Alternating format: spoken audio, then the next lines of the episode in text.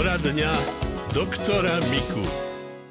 Pán doktor Mika je našim hostom v poradní doktora Miku. Máme tu otázku od posluchačky Margity z Ružomberka. Prosí o radu a pomoc. 40-ročný muž má na pravej ruke na dlani takú hrubú kožu. Aj si to mastí, no neprechádza mu to niekedy, mu tá koža praskne až do krvi. Čo to môže spôsobovať? Ako by sa tá koža na dlani dala zjemniť? Môže to byť ochorenie tej časti pokožky, ktorá vytvára tieto odpadové látky, ktoré máme zase na dlani aj na miestach, s ktorými pracujeme, preto, že pri práci sa rýchlejšie derú. A keby sa tam nevytvárali, no ono to vyzerá tak ako mozole, nie? Tak to aspoň popísala, tak oni tam sú funkčné. To je zase nie tkanivo, na ktoré sa hneváme. Tak buď tou dlaňou veľmi robí, že sa napríklad, ak robí rezbarstvo a dlaňou tlačí na tie rôzne nástroje, tak to držadielko vždy naráža do tej dlani a vtedy budeme musieť troška technicky vynať niečo, čo nám zmenší ten tlak, alebo dať čo hrubé, dať na tú dlaň, čo to zabráni. A vtedy sa stačí odrieť a nie je to praskanie. Keď totiž taká hrubá dlaň, keď ju ohneme a nemá dosť mazania vnútorného, tie mazové žlazy to nepremasia, tak sa to na miesto ohnutia, pružného ohnutia natrhne. Robíme to ďalej, roztrhne sa to a to už potom nás bolí. Takže vtedy to treba už liečiť hojivými masami a všeličím možným a nedopustiť, aby to došlo až k tomuto štádiu, keď je to prasnuté. Najlepšie je tú kožu premastiť mazadlami, ktoré tomuto dobre robia, napríklad tzv. nechtíková masť. To dostať v lekárni, kde dostať aj lieky s rastlinami. No a keď to premasíme aj vtedy, keď sa nám to zdá, že ale hádam už netreba, ale nespravíme tomu nič zlého, ak to premažeme o trikrát viac cez deň, ako by sme mali. Glycerín napríklad správne sa to volá glycerol, no ale ľudovo sa to volá glycerín. Tak tento ľudovo glycerín, keď dáme na kožu, alebo dávame mas, alebo mazadlá, ktoré to obsahujú, a takých je veľa, v lekárni vám povedia, kde dávajú glycerín a glycerol, tak také sú najlepšie na našu pleť. A dochádza potom to premastiť rýchlejšie a viac. Pri tom nechtíku ešte aj tie hojvé látky z tej rastliny, takej oranžovej. Mohla by pomôcť napríklad aj kalciová masť? Kalciová masť, e, tá špecificky by tomu nepomohla. Ona pôsobí zvláčnením trošku, ale nie je to to, čo chceme na tej mozolnatej dlani. Čo sa týka nejakého, no, nazvem to peeling, také ako obrusovanie, to môžeme, alebo to by ste radšej neodporúčali, aby sa nepoškodila tá pokožka? Obrusovať sa to dá a pomôžeme tomu čiastočne, ale my nevieme presne, kde je tá hranica. A môže sa stať, že to obrúsime už aj po tú hranicu, než sa to patrí. A vtedy sme už prešli do subkória a nie len v kóriu tej pokožky, a vtedy tomu spravíme horšie ako lepšie. Tak, ale že sa nám to lúpe, keď to povedzme škrapkáme nejakým takým rašplíkom správnym, to áno, to sa môže, ale nie tak drsne skutočným kovovým škrapkadlom, tak to môžeme ublížiť. Čiže nejakou pemzou, alebo keď si zoberieme nejaké peelingové kávové mydlo, alebo také, že trošičku. Máte tú hubku pri umývaní riadu, no tak tá nám to nedoderie. Takže riad môžeme umývať.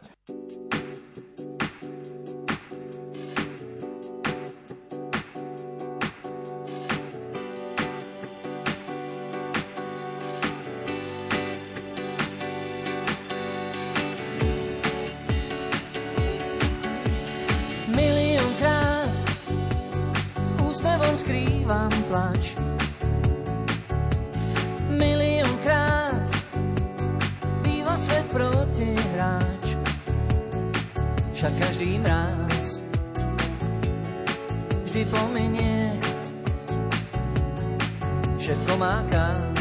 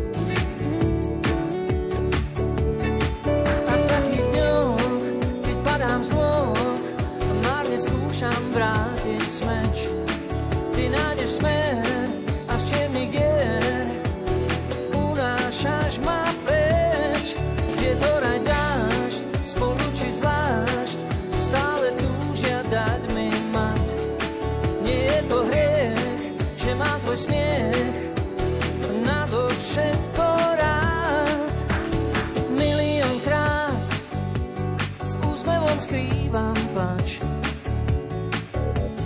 Miliónkrát býva svet protihráč. Však každý mráz vždy pominie, všetko má kás,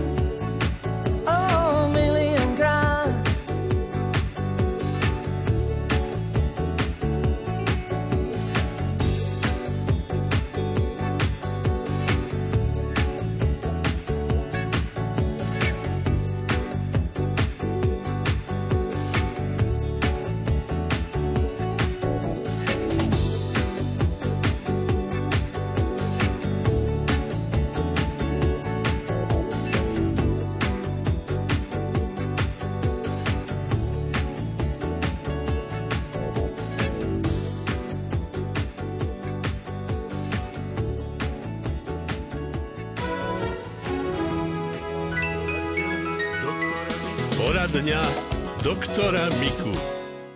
Píše nám pani Marta, ráno aj po obede beriem lieky na močové cesty, nemám chuť do jedla. Som po očkovaní proti covidu, aj som ho prekonala. Čo mám robiť? Mám 75 rokov.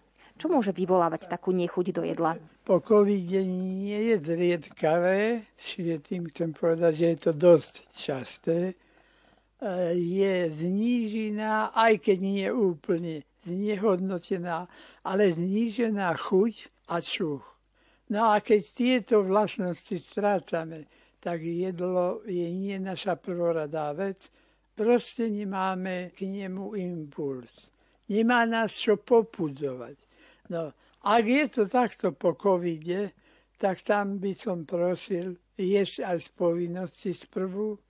No ak by sa to usporiadalo dobre, ak nie, povzbudzovať tieto čuchové a chuťové kanáliky ale teda vedenia nervové povzbudovať tým, čo dávame ako koreniny. Rasa, fenikel, bazálka, no všeličo možné, majorán, no všeličo, čo dávame, to sú koreniny všetko vyskúšané našimi starými rodičmi. Neškodné je to. A teda nebojme sa toho. Dajme to a ten organizmus okrem toho, že má z toho aj nejaký pôžitok, že má chuť k jedlu. Okrem toho má lepšie trávenie, lebo všetky tieto koreniny spôsobujú lepšie vylučovanie tráviacich štial, ktoré urobia to, že napríklad potrava nám netrvá v črevách 5-6 hodín, ale trvá len 3-4 hodiny.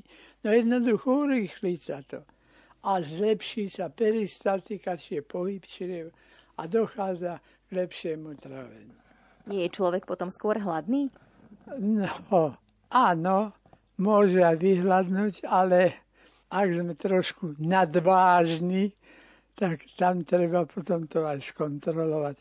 A tam potom treba papať také, čo nie ide do hmotnosti, ale čo ide len do síly tak napríklad čistá bielkovina je len do vytvárania svalov, ale cukor, pokiaľ dáme, tak to ide do hmotnosti a tuky.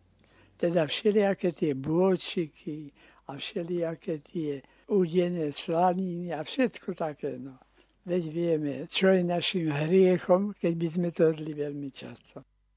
Vypočuli ste si rády všeobecného lekára Karola Miku. Ak by ste chceli dať svoju otázku pánovi doktorovi, tak nám ju pokojne pošlite SMS-kou na číslo 0911 913 933 alebo 0908 677 665. E-mailová adresa lumen zavináč lumen.sk alebo poštová adresa Rádio Lumen, kapitulská 2 974 01 Banská Bystrica. Poprosím vás na obálku aj do e, objektu správy e-mailovej napíšte poradňa doktora Miku.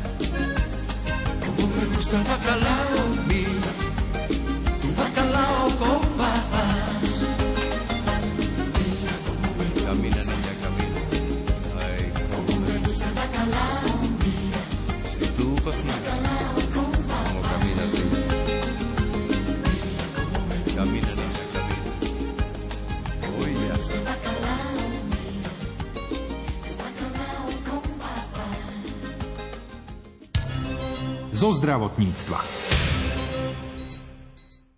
Slovensko dosiahlo svetové prvenstvo vo výskyte cirhózy pečene. Dnes na ňu umierajú mladí ľudia vo veku 25 až 45 rokov. Cirhózu pečene nespôsobuje iba alkohol. Stukovatenie pečene úzko súvisí so stravou a s cukrovkou druhého typu. Zatiaľ neexistuje diagnosticko-terapeutický štandard pre spoluprácu diabetológa a hepatológa, no projekt Sirius už prináša prvé výsledky vďaka HEP kalkulačke. Tá je dostupná na internete a ak do nej zadáme pár údajov vrátane výsledkov z krvi dostaneme jasnú odpoveď o stave pečene. Viac zistil Martin Petráš od diabetológa a prezidenta Slovenskej diabetologickej asociácie Emila Martinku. Je častejšie výskyt diabetu u pacientov ktorí už predtým mali nealkoholovú tukovú chorobu pečene. No a ten vzájomný vzťah nám vysvetľuje najlepšie spoločný patogénny základ, tzv. spoločné patogénne podhubie, z ktorého obe ochorenia vychádzajú.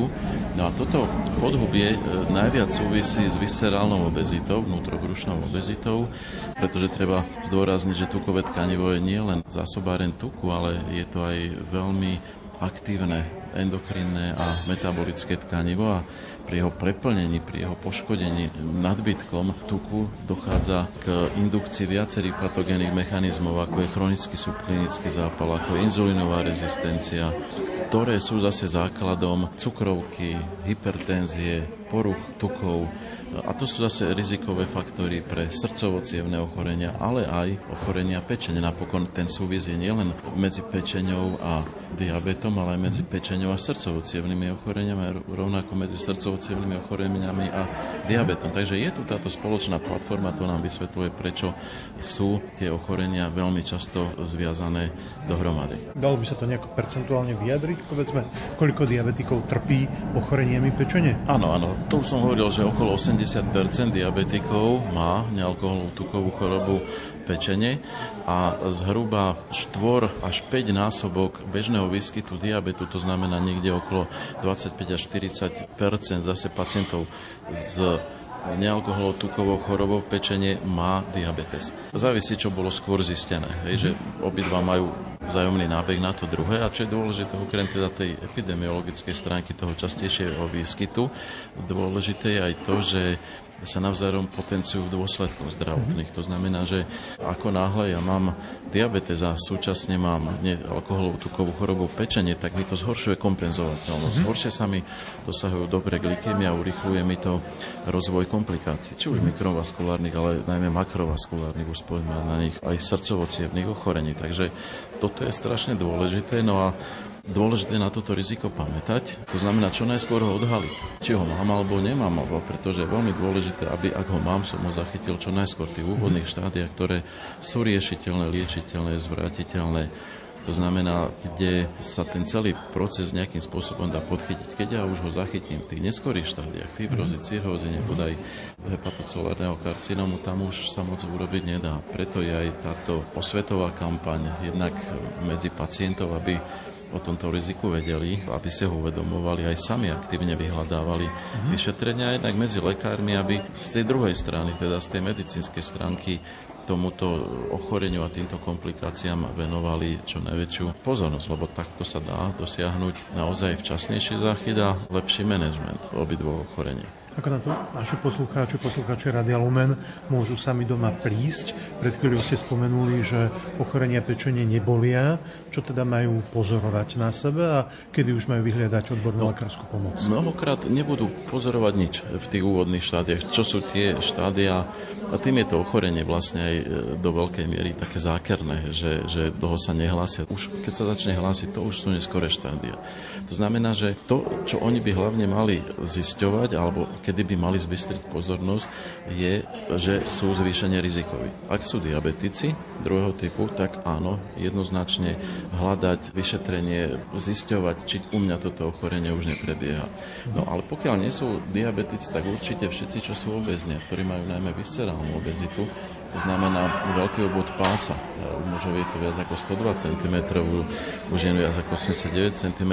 Títo pacienti sú rizikoví, obzvlášť pokiaľ majú aj poruchu tukov, teda vyššie triglyceridy, nižší HDL cholesterol, pokiaľ majú aj zvýšenú glykemiu nalačnú, to je 5,6 mmol a viac, prípadne ktorí majú aj hypertenziu nad 130-80. Teda pokiaľ on má tri z týchto nálezov, je z veľkej miery pravdepodobné, že bude mať aj steatózu a to riziko sa rovná 80%, teda mm-hmm. zase veľmi, veľmi vysoké. Takže toto sú dve také veľmi dôležité skupiny a zdôrazňovať ich aj preto treba, že či už diabetes alebo aj obezita zažívajú celosvetovú pandémiu. Posledných rokov neustále narastá ich počet, stále sa zvyšuje, čo zvyšuje samozrejme aj nález spomínaného hepatálneho ochorenia, o ktorom môžeme teda tiež povedať, že zažíva pandémiu, lebo ak 80% diabetikov, 80% obezných, no tak potom je to obrovské číslo aj pri nealkoholovej tukovej chorobe pečenia. Je to časovaná bomba, ktorá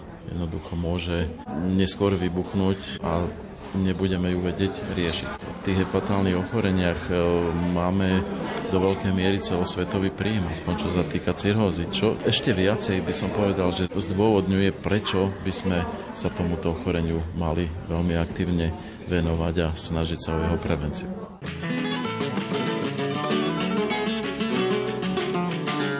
Príjemné leto s rádiom Lumen.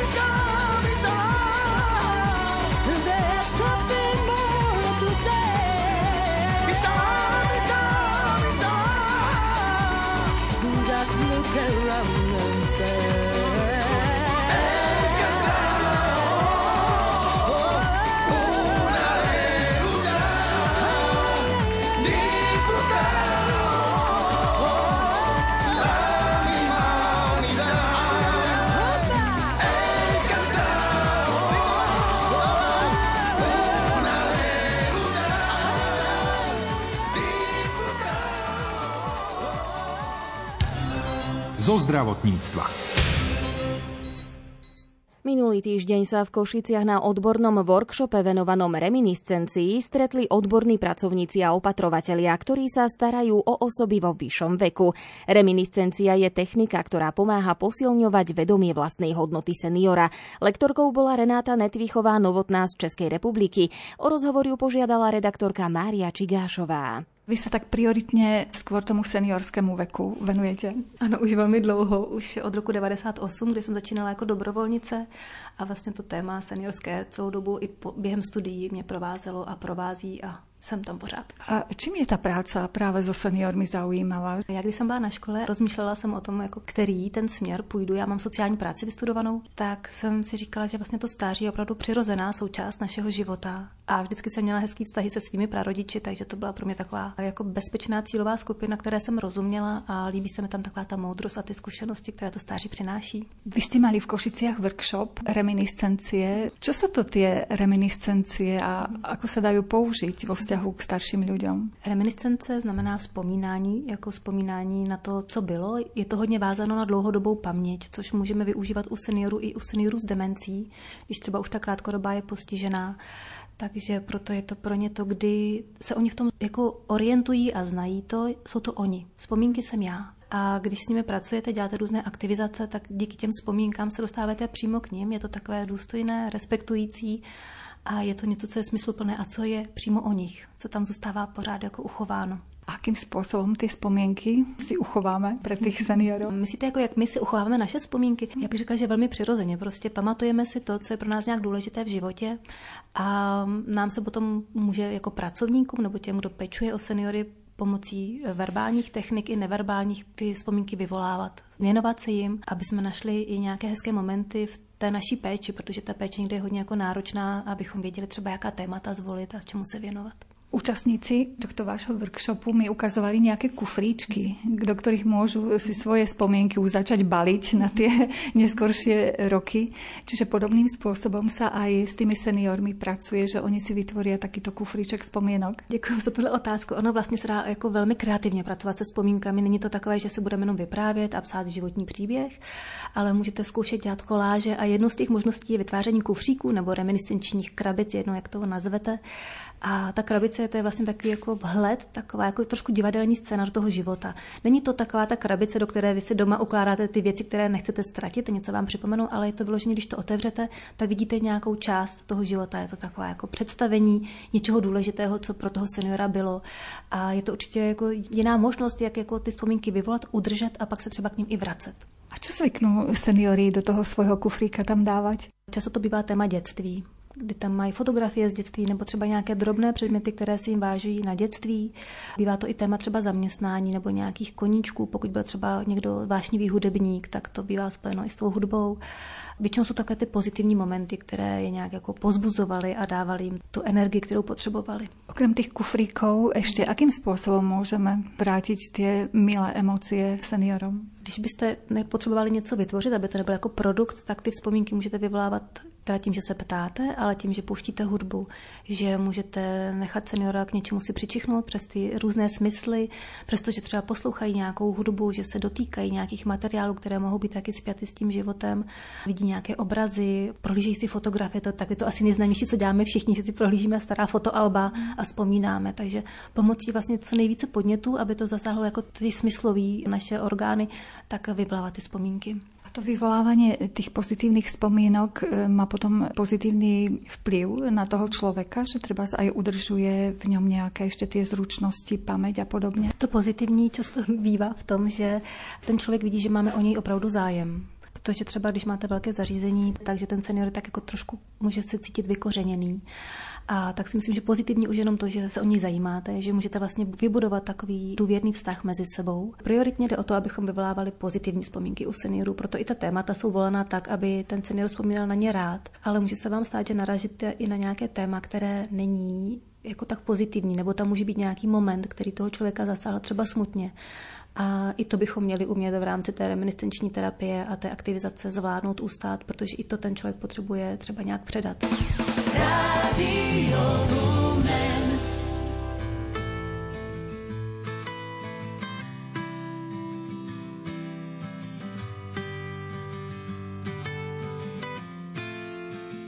Tam, kde končí každý pol, tam, kde končí každej rieky tam ma nesie. Nechcem zabudnúť na to, ký som bol. Na to, že tu nič netrvá večne. Na každý môj tón. Lebo sním sa mi kráča ľahšie po tej vlastnej ceste aj keď keď spím snok premietam si Chyby mne vlastne, nech sa poučím. Hľadám, čo je správne, skúšam, či to zvládnem. Dotýkam sa vrcholu, ktorý nevidím. Odpoveď je jasná, môžem byť pocikým. Byť sám sebou je vzácne, konečne to chápem. Je to vlastná voľba, nikoho neviním. Všetky pochybnosti spálim, nech stúpa dým. Nech stúpa dým.